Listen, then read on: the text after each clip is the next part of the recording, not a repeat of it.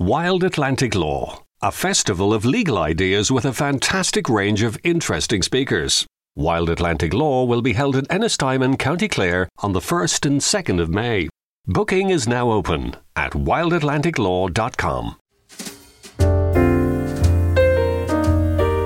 Hello, and you're very welcome to episode four of The Fifth Court, a podcast on legal affairs presented by myself, Peter Leonard Barrister. And myself, Mark Tottenham, barrister and editor of Decisis.ie. And Mark, as you know, we made a plaintive cry at the end of the last show to our listeners to share our podcast. And then when they'd finished sharing, to share it a little bit more. Isn't that what we did? That's it exactly seems to be getting a little bit of traction because there was a there was a chart entry during the week. The, the the Chartable website seems to think that we are the number three business show in um, in Ireland, and I wasn't even aware we were a business I show. think there's great substance behind the, that research. We we believe that that is the case, do we? Indeed. well, we're going to take it. We're going to take it. So, thank you to everybody who has shared and has tuned in because we did we did feature at number three on the list, whatever that means. But uh, you know, says you, that's good news rather than bad news. Okay, on last week's show, you may remember we talked at length to senior counsel Simon Mills, and as we know, Simon is one of our leading experts on medical negligence law. Mark, we got a great response to that, didn't we? Absolutely. Yeah, yeah. No, he was very interesting. No, really good, really good. Well, this week we're focusing on family law, and we're delighted to have in studio leading family law solicitor and senior counsel Keith Walsh of Keith Walsh Solicitors based in Crumlin. And we're going to discuss all matters family law with him. But first, Mark, as always, you have identified three very interesting cases from the Decisis website. The first is called KC versus BioAtlantis Aqua, Aquamarine Limited, if I can say it. It's a Court of Appeal decision from Mr. Justice Noonan, and it concerns the entitlement to the fruits of the land, and in particular, in this case, very curious, seaweed. The right to get the some fruits seaweed. of the sea, exactly. The fruits yeah. of the sea, I suppose, yes. And the case was, in fact, brought under the planning legislation, um, under Section 160 of the Planning and Development Act 2000. You can look for what's called a planning injunction, which is where you ask the court to, to grant an injunction to stop certain works carry, being carried out. What happened here was that the state, uh, under a, diff- a different body of the state, had granted what's called a foreshore license to the defendant to harvest wild kelp, which is a type of seaweed. And I think these kind of licenses are getting more common. And I certainly I'm aware that there's a lot more sort of shellfish farming and other kind of commercial activities Yes. happening Where- where offshore was in the? West of Ireland. part of the This is? Bantry Bay. Bantry Bay, okay. So, so this is, is a, a license was granted to this company, BioAtlantis Aquamarine, to to harvest seaweed in a num- quite a wide, a large part of Bantry Bay. Um, and the the applicant in this case, who I think was a a concerned citizen, um, made it made this application under the planning and, uh, legislation, effectively saying, even if you have your license, do you have planning permission to do what you want to do? And the judge said that you do. Isn't that effectively what he said? The judge said in this case was In any event, the activity in question does not involve an alteration or a change to the seabed itself, but rather something attached to and growing above the seabed. In that regard, I agree with the analogy drawn by the trial judge that harvest, harvesting seaweed is akin to cutting flowers on land. So he effectively he said uh, cu- harvesting I seaweed. could is see like- a Ming the Merciless or somebody emerging in Bantry to kind of lead locals. to- You can't interfere with our right to gather seaweed. Exactly. That would, that would, that would and be then- absolutely terrible. And then the second issue was the fact that because it was happening offshore, it didn't touch the the jurisdiction of the Of the planning, planning authority, authority. in County Cork. Yes, of course, which would be Cork County Mm. Council. Okay, very good. Now, on to our second decision today, and this is in the area of financial law, and it comes from the High Court. Uh, and this is a case called Hiscox SA versus the Financial Services and Pensions Ombudsman. Uh, it's a decision of Mr. Justice Burns, and he dismissed an appeal against a decision of the Financial uh, Services Ombudsman. And this concerned uh, an insurance company which had refused to cover a play centre area uh, at the outside of the COVID 19 pandemic. Exactly. So what happened here was that, uh, while you say it's a financial issue, it's, it certainly is a financial issue, but it touched on a, a, a play centre. And at the outset of COVID, obviously, there were recommendations that everybody stop their commercial activities. And what happened here was that as soon as the recommendation came from the HSE to the to, to the childcare sector, this this organisation closed closed itself. Um, they then made an application to their insurer for business interruption cover, and that was refused. And the refusal was based on the fact that this was a recommendation from the HSE that it hadn't been a direction from the HSE. They hadn't closed it down. They'd simply recommended that it be closed down. Now, in fact, the insurer in this case, it should be said, backed down fairly quickly. But the suggestion from the FSPO, the Financial Services and Pensions Ombudsman, that the decision was unreasonable, unjust, and otherwise improper. That so when did they back down? This so they took the appeal though. The insurance company took the appeal. The the, the insurance company, in fact, had I think by the time of this appeal had uh, had agreed to cover the the centre, but they hadn't said that the refusal had been necessarily wrong.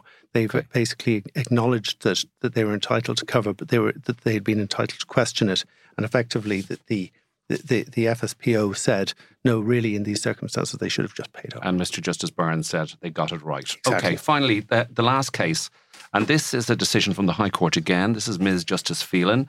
Uh, and this case is called McGrath and the Health Service Executive, and it concerns mandatory reporting of child sexual abuse, always a, obviously a very serious issue. Uh, the judge found that there is an obligation and duty, in this case it was the HSE, to report the abuse to TUSLA, even in circumstances where the victim, in this case, was now an adult. Yeah, so th- this is, I can see this is going to be a very controversial area because the mandatory reporting, the purpose of mandatory reporting is clearly to protect children. That that if a a counsellor is dealing with a child and the child reports something that gives rise to a belief on the part of the counsellor that, that, that there is sexual abuse ongoing, then they are obliged to report it. They don't the, the, the, the kind of the ordinary kind of client privilege no longer applies. The counsellor who raised the issue in this case was dealing with adult victims of, of sexual abuse, but but uh, abuse from when they were children. And the question was, do they still have to report that? I mean, if, for example, no, the, the adult, is, yeah, if the adult, adult has said, "I don't want to report it. I'm talking to you about it because of my own, you know, because of my own personal issues," but I, you know, there may be reasons why the the adult doesn't want the yes. child sexual report, uh, abuse to be reported. And what the court said was, having had a look at the overall tenor of the legislation and the specific wording, that simply the fact there is child sexual abuse reported means that that does need to be reported on to TUSLA. That once the counsellor is aware of the child sexual abuse, it then has to be reported on. And is that just as a matter of record, or is it for TUSLA then to get involved? Well, I think it's for a matter for TUSLA to decide how they're going to deal with the situation. Stage. Okay, Mark, thank you for those three really interesting cases. Uh, and we're going to be back shortly with solicitor Keith Walsh. Silence in the fifth court. Okay, so we're delighted to be joined in the studio today by Keith Walsh. Uh, Keith is a very well known solicitor. He qualified in 2001, and he's also now one of the early solicitor senior counsels. Were you one of the first batch of senior counsel? Uh, second batch, actually. Second batch, I see. Okay. Um, uh, member of the Council of the Law Society, uh, former president of the Dublin Solicitors Bar Association, and a well known practitioner in family law, uh, which is the area we'd like to talk about today. And I suppose one of the things that certainly non family lawyers might think is there's a certain amount of mystery about family law because of the fact that it is all held in camera. Now, the rules changed a little bit to allow journalists into family courtrooms, isn't that right? It, yeah, it is. The um, the court uh, court officers, or sorry, the Courts Act uh, was changed, Article or Section forty of it, uh, to allow uh, bona fide reporters and members of the press, as well as solicitors and barristers or academics, to come in and to report on cases.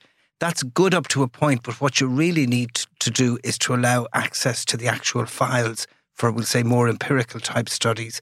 And one of the difficulties in family law is the recording of the orders sought and the orders granted um, in terms of to try and get a determination of what actually happened. But uh, the mystery is because it's all behind closed doors. Do, do you mean in terms of, sort of statistics or in an individual case? It's uh, hard to find out what exactly happened. Well, I, yeah. For example, if you're not present in court for the individual case, it's very hard even to get an idea from the file of, of what arguments were presented or what weren't presented or what, for example, comments the judge made.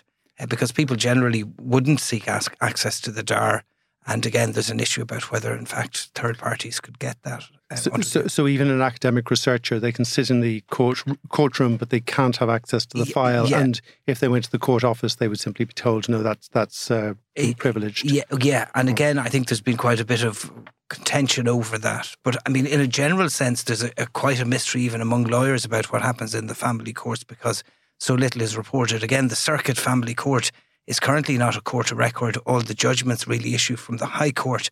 So the High Court uh, only deals with cases where there's um, uh, a minimum of assets of three million. So your normal everyday case doesn't get reported from the Circuit Court. What we saw during COVID, though, there was quite a lot of reporting of domestic violence Sure. in the district court, uh, where you had um, members of the press who were pre- But th- those would be criminal cases, would they? Or No, no, that would be family law orders and- cases. Yeah, exactly. And again, domestic violence increased, but the reporting of domestic violence, I'd never seen anything like the level of it that happened during COVID. There was a huge amount of interest from the media in reporting on domestic violence because it was obviously a big concern during COVID. And um, in terms of the, the the the lack of reporting, I mean, that was something that was complained of quite a few years ago by sort of fathers' rights groups and that kind of thing. They'd say, you know, effectively that they were kind of s- sold up by a judge without any journalists present and that kind of thing. Um, do, do you think that, I mean, w- would small changes like allowing journalists or academics see the, the court files make, make a big difference in terms of the reporting? Well, I, I, one of the problems with journalists and with academics at the minute is the resourcing. We can see even from the, the, the number of reporters who are now down in the four courts, mm. never mind the family courts. I mean, it's a big financial commitment to come to the family courts and to report. Mm. And I mean, the use of stringers seems to have increased hugely in the, in the four courts compared to having each publication having its own independent person. So quite often, you know, the, the journalism is shared to a greater degree. So I think even if there was more availability, the, the difficulty is the interest in it. And I think the media doesn't have the money, effectively. I yeah, I think so mm. because it's quite labour intensive to sit in a court or to mm. be there. And again, the courts don't always sit on time in terms of if there's a genuine emergency application, that will obviously jump ahead of things. That may be one that the media are interested in or not. So I think I think part of it is that um, I don't. I'm not in favour of opening up the in-camera rule. I think there's a good reason Sure. that when you when you have something as personal as as either domestic violence, whether it's alleged against you or you're the victim of it, or whether it's separation and divorce, Or I, I think even marital assets, uh, custody of children. I mean, these are really things that the public shouldn't know about an individual family. And, and, and also children themselves Yeah. w- w- shouldn't be able to read about what happened in their parents' case. Mm. And I think that's really probably the main one of the main reasons for it, as well as the historical reasons for it. But again, Mm.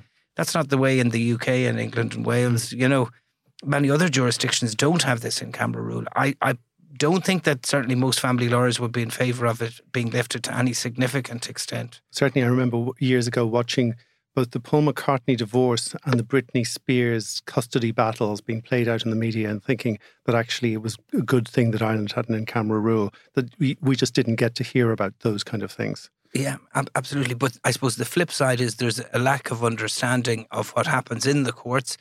There is a lack of scrutiny, which I think we all need, whatever kind of practice that we're in. But we have changes now. I suppose the judges are now under scrutiny with with, with the changes in the law.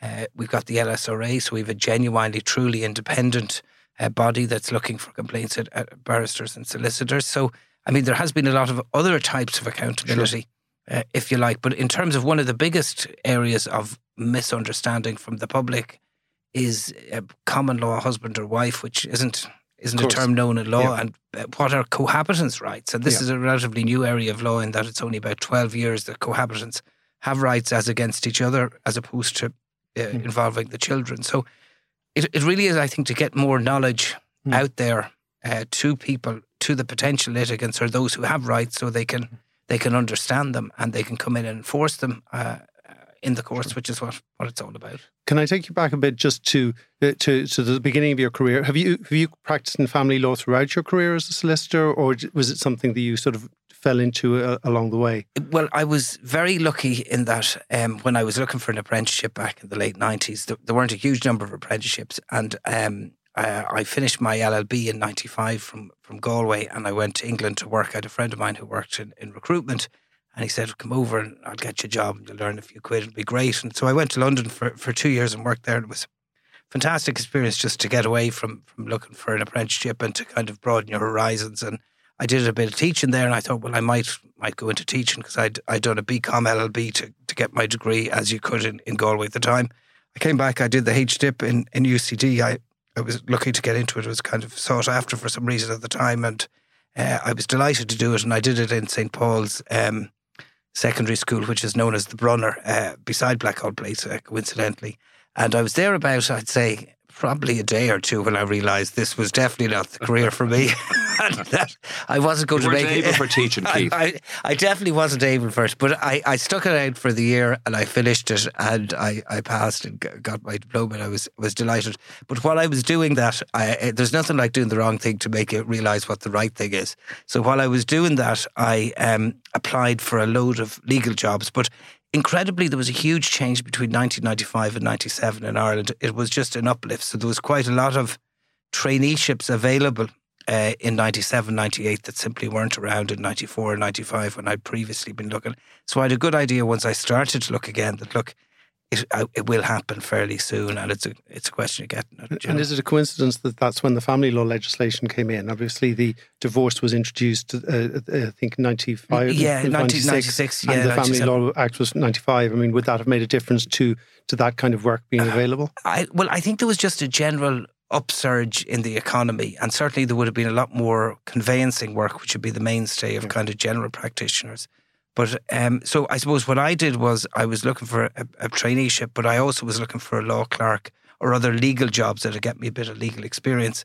And I was very lucky that a law clerk job came up in the Legal Aid Board, uh, a temporary law clerk uh, job for I think three months. So I applied for that and I got it at Newbridge and I worked for Verona Lamb, uh, who's a fantastic person to work for. And then my contract was extended on, for nine months at the Legal Aid Board, and that's obviously exclusively family law. Offered me a, a traineeship, and I at that point I I thought I need to get a bit broader experience. So um, I was looking for another apprenticeship, which again there were plenty out there. So I I, I started off doing legal aid, sorry, doing family law exclusively for nine months with the Legal Aid Board, who really primarily do um, family law. And then my master, um, Anthony Harris, was looking for a family law person, and he had a reasonably big family law practice, and he got involved in all the George Redmond litigation, so he needed a trainee, and I came in and did civil litigation and that, and then a very broad general practice experience, which I think. Whatever you do, and if you want to specialise, getting a broad brace so you can see what else is out there. And then I suppose I was interested in employment law, was where I was thinking about going actually after having done family and general litigation. And I finished my traineeship and did another year and then got a job with Carol Fawcett, who was an employment law specialist, and she had a great amount of trade union work. So there's kind of a, a, a good difference between the kind of skills involved in all of those things, and I and, that was great. So I did did a couple of years there, and then worked for another solicitor, and then went back into practice with Anthony, doing really general kind of practice, civil litigation. I did conveyancing and probate, and kind of a mixed bag. And then I kind of concentrated on civil litigation, and then I I went back. Uh, probably about 12 or 14 years ago, I said I'll do as much family as I can and kind of did all of that. And was that because you found it interesting or because that was where the, to, to put it bluntly, where the business was? Uh, no, it was probably because I found it interesting. And I think because I started off in the Legal Aid Mm. Board, what had happened was I saw litigation through the prism of family law Yeah. as opposed to family law through the prism of litigation. Because know. certainly, I, I, I know a lot of us when we look at family law, you, you know, you come out at the end of the case and really feel there's no winners here. I mean, it's it's quite a it's it's quite a depressing experience for a lot of people who maybe maybe you get used to it or maybe you see a, more positive side of it to it. Well, I, I suppose I would see a more positive side to it because I think when you meet people, particularly not at the end of the case, but maybe a year or two later, Hmm. and this litigation and, and these whole issues have been a blockage in their lives. And once they're cleared, they go back to being kind of who they were before all the difficulties. And certainly when I started doing family law, there was a huge social stigma attached to being separated and divorced. And thankfully, that's one of the real positives. That's just disappeared. People aren't worried about people seeing you come into the office or being seen outside Dolphin House or, or wherever, you know. Keith, Keith, can I come in there? Um, I'm, I don't do family law. I was in one family case ever in my life, uh, and it's a very challenging area of law. And while all law, you know, has aggrieved parties, and there's always a lot of emotion involved in, in legal cases, you come out of the High Court and you see the side that has lost or the side that has won. There's elation or disappointment. I always think that family law is more endowed with emotion than than most other branches. So often when you're representing clients, there's an element of being part counselor as well, isn't there? I mean, you're talking people through difficult situations as well as giving strict legal representation. Yeah, there there is a small element to that, but I think you Okay. you, you the, the real thing, the, the trick for family lawyers is tr- not to over identify with the clients either, while being empathetic and fair and reasonable, you are still a solicitor. And there is a role for a counsellor, but you're not the counsellor, but you have to be a reasonable human being and empathetic as well. And I, I you take that as a given. But I mean, I think the problem sometimes is if if, if you're dealing with a, another colleague or, or someone who believes all their geese are swans, that nobody is perfect and no client is perfect. So you, you, you do your best, obviously, for them. But I think having some element of distance in the long run with your client is really important in family law. And um, okay. Okay, yeah. that's that's very interesting. Now, from a distance, I wouldn't have thought that. Yeah. I mean, I would have thought, of course, you have to be professional and have a distance, yeah. but that you know, you would be getting the phone calls. You could get phone calls yeah. late at night, difficult situations. You talked about COVID, the massive increase in domestic violence, for example. And yeah. People need need representation from people like you. Yeah, and I, I mean, particularly during COVID, because um, uh, Safe Ireland did this um, survey a number of years ago, which led, I think, fairly directly to the Domestic Violence Act being changed. But their slogan was when the when the when the house when the family home is not a safe place.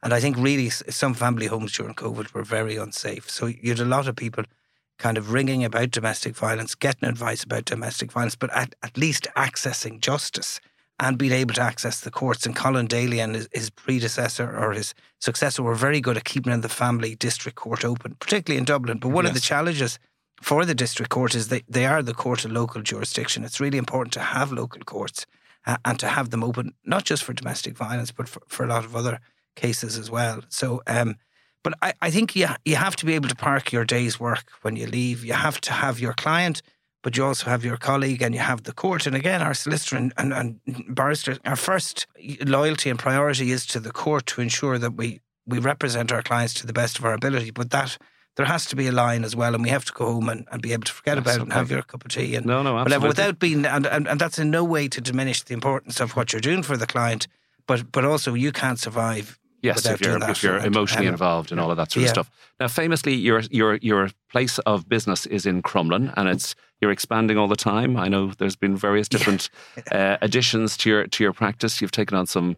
Uh, some well-known yeah, family lawyers. Aidan, so you're, Reynolds, who was, yes, was Gallagher Shatter, Gallagher Shatter yeah, with which famous Alan Shatter, of course. Yeah, yeah, And and they're no more. Unfortunately, the, the practice ended uh, earlier this year. So um, I know Aidan. I would have dealt with him an awful lot. So I was delighted that he he, he came on board and he's a partner now, and his colleague Monica okay, as well. Wonderful. So it's great. So it's um, so tell me tell me about your practice. So if you were to is is it mainly divorce, separation type scenarios? Is it domestic violence? What what are the percentages of, of work that you guys I, do? I would say probably in the main, um, both Aidan and myself, who do all the family law, would do between us probably I would say over ninety percent of. Uh, judicial separation, divorce. So that would be mainly dealing with children in the context of, of marital breakdown or cohabitation, also dealing with the finances. There, that's the main bit. The domestic violence is much less so uh, front and centre um, uh, in terms of, of the types of cases that we would deal with. We deal probably more with the bigger money cases, which are the High Court,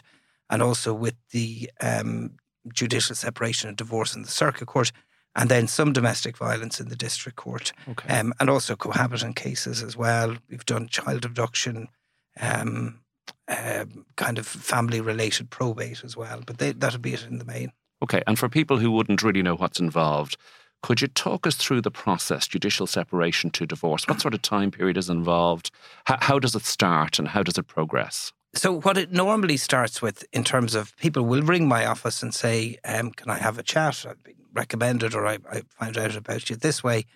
And um, I, I'll have a chat with them on the phone to see is the type of case that I do. And if it is, they come in, they sit down, or they, they have a Zoom. But much more no, no post COVID, people want to sit down with you. So you sit down for an hour, you find out what's happened, how they ended up there.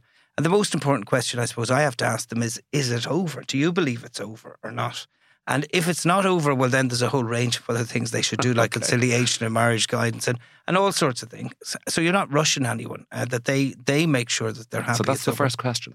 Well, it's not the first question, but at the end of it, it's sometimes up, it, up near the, it's, the, it's there. But also, sometimes it's obvious that the person, it isn't over from their mm. point of view. And again, I would uh, quite often offer counselling in terms of say to people that they may need to talk to a counsellor to work that element of it out. And it's even worse, I suppose, when they come in with the the, the, the pleadings haven't been served on them. So it's clearly the other party, the yeah. spouse, has decided it's over. And when you ask them if it's over, it, it's less important, if you like, because if one of two people decide a marriage is over, it's over, unfortunately. So, th- so that would be it. And then you, you kind of, I'd go through the suite of options, which would be um, mediation, potentially collaborative law, uh, lawyer assisted resolution, uh, pleadings, and court. Okay. And, and, and where does court fit into it? Now, court really in family law is a means to get people to the table. You're, Yes. you're not going to court because you want the, the judge to determine it. Uh, In all family law cases, the, the litigants or the parties, the husband and wife, should be able to resolve it in a much better and more tailored way than a judge could ever do it. And, and that's really what, what you're saying. Um, so, So before you get to court, there is the mediation option, isn't there? oh, yeah. And is that being used? Is that being utilised? Can people sort of put their grief behind them and come in and try and say, look, we need to sort this out, so let's try and do it in the most efficient way possible? Yeah, and, and mediation is really important. There, there are a few areas it's it's not appropriate if there's any domestic violence at all. Um, the difficulty with mediation is the two people have to be in the same room at the same time, and so mediation works also where there's a very different, we'll say, power imbalance between the parties. Mediation might work, but I mean, mediation can be used for an awful lot of cases.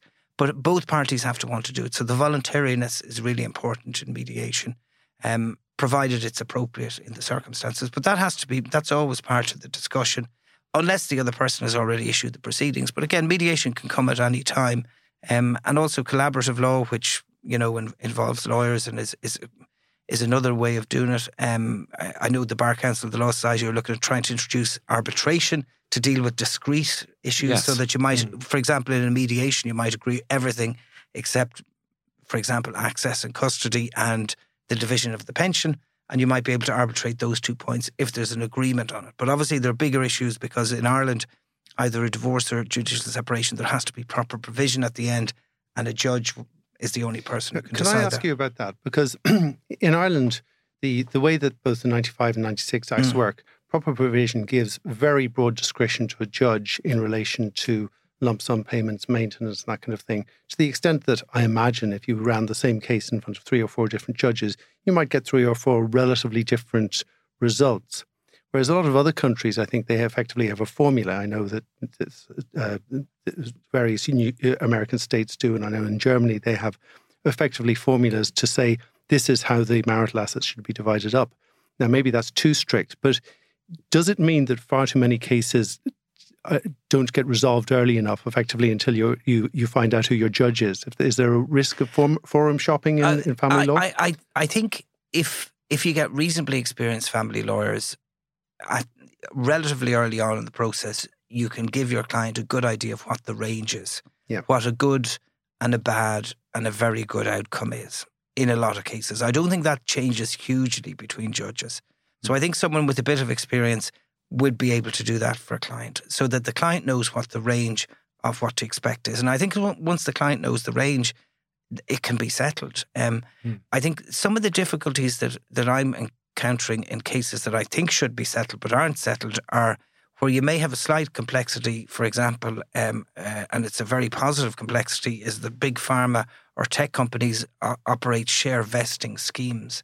And the, these have introduced a huge amount of wealth to Ireland in terms of for employees, so that they that people get vested in shares, and that just needs a little bit of unpicking and a bit of financial assistance to do it. And then you have to work out well, how does that feature in the rest of the case?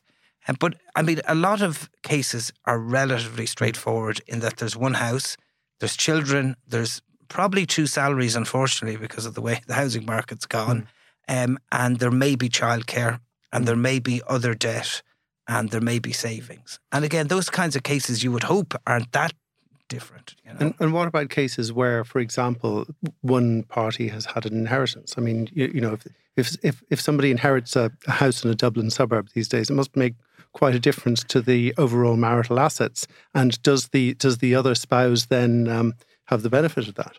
Well, it, it it depends on the situation, and it also depends the timing of the inheritance. So, for example, if if it happened relatively early on in the marriage, and the money has gone into things, uh, it's it's very difficult to trace it back. Once it's gone, it's gone. Once it's gone, it's gone. Exactly, and, and that's one of the difficulties, and and that would be similar for for other things, like for example, a personal injuries claim Yep. that one of the parties might have had, or um, we'll say a redundancy or, Have, or something have like you that. ever had to sell the family farm?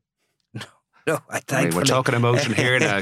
well, Keith. yeah, no, no, and I mean the the whole the, the nature of the family farm featured so much in the '96 referendum. If you remember that, you know, people were taking. I'm thinking of the Bull. McCabe and Richard And- Harris and, and, uh, you know no, the field. uh, Don't take it no, away from me, Keith. No, I thankfully I, I haven't seen seen that, that many family farms, and and again, there's usually a creative enough way to deal with the with the wealth. The problem is you are working Crumlin. after all. Exactly. Yeah. Yeah. So we wouldn't. We we don't have a lot of Wicklow farmers now.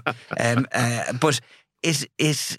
I, I suppose it it depends really in terms of the inheritance. But if the inheritance particularly happens post separation or later on, it's much less likely to be taken into account. And an awful lot of people are worried prior to the person dying. So in a lot of cases, there is no inheritance as yet. Um. So. So, but generally, inheritance wouldn't be counted as part of the pot, um, un, un, unless it was quite historic. And and one of obviously one of the big changes in in marriage in the last few years is that now there are same sex couples who are marrying, and um, and I imagine even in these early days there are same sex uh, marriages that are are breaking up. Are, are there uh, do different issues arise in relation to those, or is that is that a Well, I, I mean, I suppose what I've found in a, a number of the same-sex divorces I've done and some of the civil partnership dissolutions as well, um, is that there's more money involved in, and sometimes there's children and sometimes there aren't. But um, they, they certainly same-sex couples seem to have generated a lot more wealth. So you've uh, maybe more wealth-related issues in terms of unpicking financial information and um, who's contributed to that. And also, I mean, one of the big factors in any marriage is the length of time people are married. So I suppose we haven't seen very long marriages as yet because of the, the, the yes, um, the uh, marriage equality is only relatively recently. So we, we need to see probably a couple of long marriages where there's been a lot of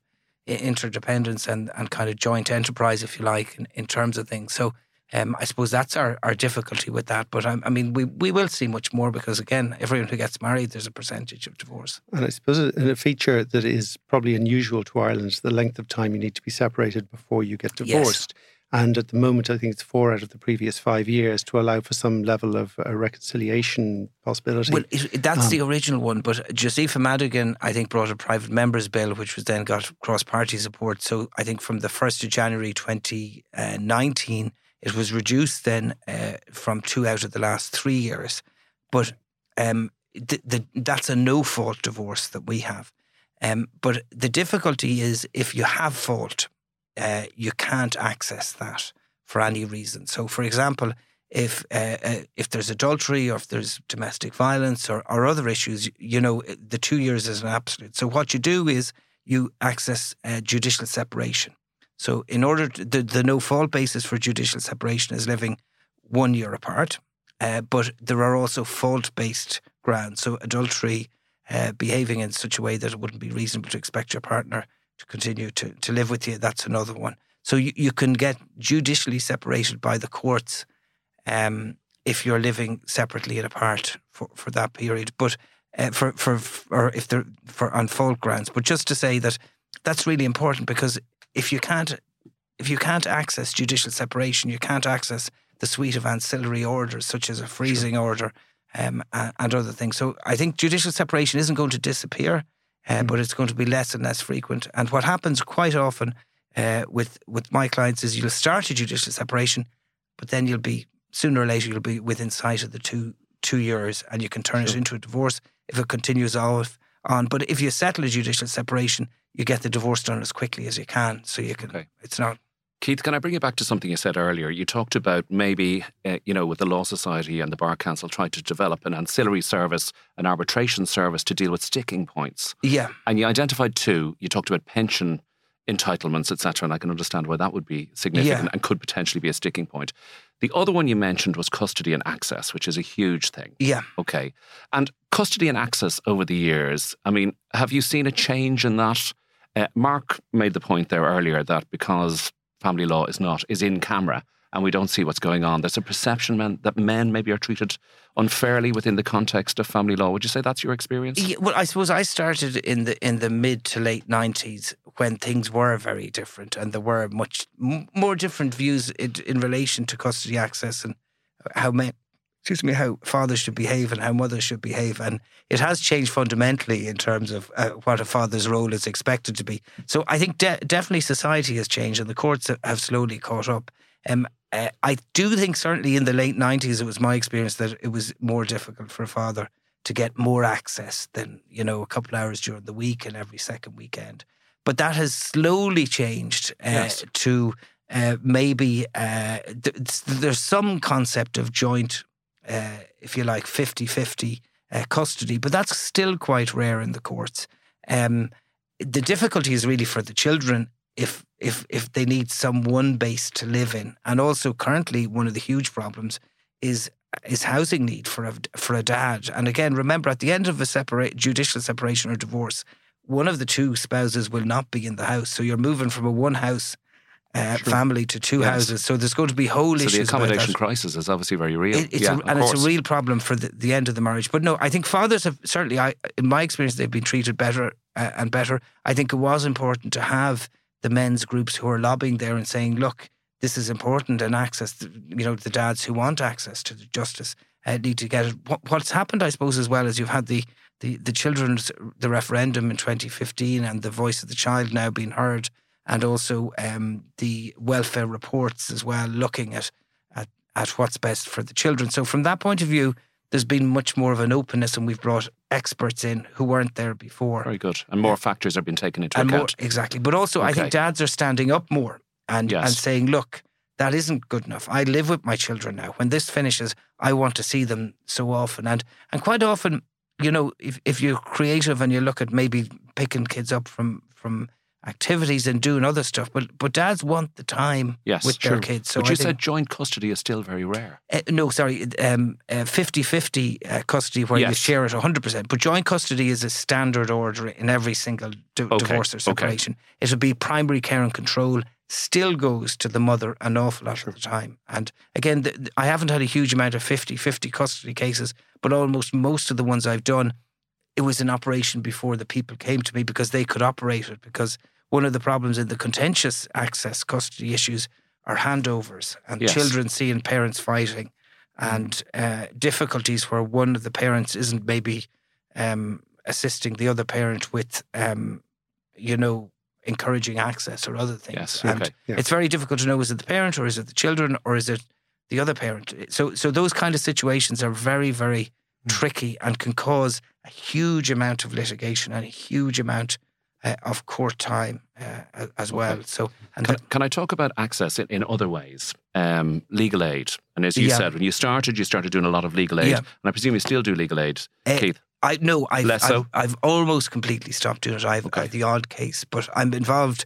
I suppose with the Law Society Family Law Committee looking at legal aid and how important it is yes. in the system because mo- a huge number of the family law cases are legally aided. I think about a third of them. Probably. Dolphin House. Exactly. And and the private practitioner scheme is so important too. And it is hard. I mean, practitioners who work in, on legal aid, they need private clients as well, don't they? They need cl- clients who can pay as well to basically to fund the operation. It, it's yeah. not sufficient. The legal aid isn't good enough. Sure, it's not. No, it isn't. And I think even John McDaid, who's the CEO of the Legal Aid Board, in the last report of the Legal Aid Board, which came out a couple of weeks ago, he said that look, the the, the money isn't sufficient at all, and he he was very thankful, but uh, for private practitioners, but essentially the private practitioners who do operate the private practitioner scheme, which is the scheme where you go to any solicitor who's on the on the on the private practitioner scheme and you can access it and they get a certificate from the legal aid board, that they're essentially funding the mm. service because they're doing it at an undervalue. And again, yes. in, in, in access custody disputes,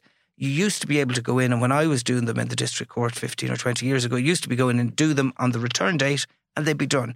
Now everything takes two or three goes because if you do have a mm-hmm. report, you know, you have to get the assessor, you have to get the report, and you have to go back in. And between everything, there's three or four. And, and there is now a shortage of solicitors on the legal aid panels. The, well, there, the, there's a difficulty in getting solicitors to fill it. And so what happens is, as a client, you get your cert for private practitioner, and you get a, a list of solicitors who are on the panel. And the difficulty is getting solicitors who are willing to take the case on, sure. or who might be available. So there's an access to justice issue there. Uh, for people. Now, that, that's particularly true in access and custody, not as true in domestic violence. And it, and it is a particular problem because people going into any family law proceedings are likely to be quite vulnerable. They're not they're not uh, they're not going to be in the, necessarily in the, able to fight the case themselves, essentially, with, without a bit of assistance. No, and and they need it. And I mean, the equality of arms would demand demand sure. that both people mm. have have access to it. And again, what's happened is the Legal Aid Board have almost completely contracted out the district court element to private practitioners. So there is an argument for saying, well, would the Legal Aid Board take it back and operate it as um, as a legal aid board? yeah. 100% uh, scheme where they would have people who were down there because there is a kind of a there, there's a kind of a um, economies of scale that if you're in the district court all day yeah. you can do quite a number of cases and it's not as big a yeah. thing to get adjourned but the amount of resources that would cost the legal aid board I'd say be too significant and I think mm. it may suit everyone the private practitioner scheme is underfunded but but, the, but it, there, there is a recognition at this stage, though, that there is a lack of funding, isn't there? There is a recognition by the Legal Aid Board. And again, the Legal Aid Board, I understand, have gone to government, and the Law Society and the Bar Council have lobbied government, but there's been no uplift in it. Well, hopefully we can do our bit. On the fifth well, court, exactly. we want more legal aid. No, it's very, very important. No, it is. And it's not fair. People are going in, working very hard and giving yeah. great representation, and they're not being properly remunerated. It, it's wrong. Keith, this has been absolutely brilliant. We've, we've, uh, it's been so comprehensive. You've covered everything under the sun, but there's one thing you still have to cover. And Mark has the question. Do you have a book or film you'd like to re- recommend to any lawyers or law students who might be listening to the Fifth Court?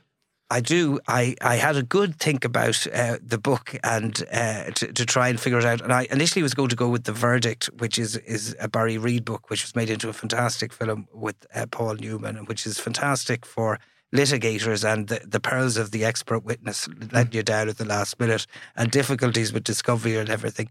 But I thought I instead of that, which I highly recommend, I thought, well, look, the best legal book I've probably read is the Ruadhán Mac Cormaic one, uh, the Supreme, Supreme Court. Court. I thought it was fantastic. The new editor of the Irish Times. Indeed. There you go. Yeah. yeah. So I thought mm. maybe because of that, I said I'd recommend that because it explains so much, not just about the law, but about the personalities that shaped that court. And about the country. Yeah. Thank you very much for joining us on the Fifth Court. Thanks very much. The Fifth Court is adjourned until next week. Okay, so that's all from this edition of the Fifth Court. We hope you have enjoyed it. Can we say a huge thank you to our guest, family law solicitor Keith Walsh, who came in to us today, and we really enjoyed talking to him. I would also like to say a big thank you to our producer, Conal O'Moroyne, and to the Dublin South podcast studios for recording this show and doing such a wonderful job. If you have any comments or any legal stories you would like to raise with us, please contact us on our website or on LinkedIn. And Mark, as I said, we're delighted that we're getting a little bit of, you know, getting a little bit of attention out there attention, and yeah, on the yeah. charts and all that sort of stuff. But again, we're, we're hoping to build our audience well, and we'd like our listeners to, to, say to that law is again. the new rock and roll. So yeah, or maybe the new country and western. yeah. very good, very good. I don't think we'd make a boy band anyway, but anyway, that's that's all right. Okay, so that's all from this edition of the show. So for myself, Peter Leonard Barrister, and myself, Mark Tottenham Barrister and editor of Decisis.ie. Until the next time, goodbye. Wild Atlantic Law is Ireland's newest and most exciting festival of legal ideas. Come to Ennistymon in County Clare on the 1st and 2nd of May to hear a range of fascinating speakers. Have a look at the programme at wildatlanticlaw.com.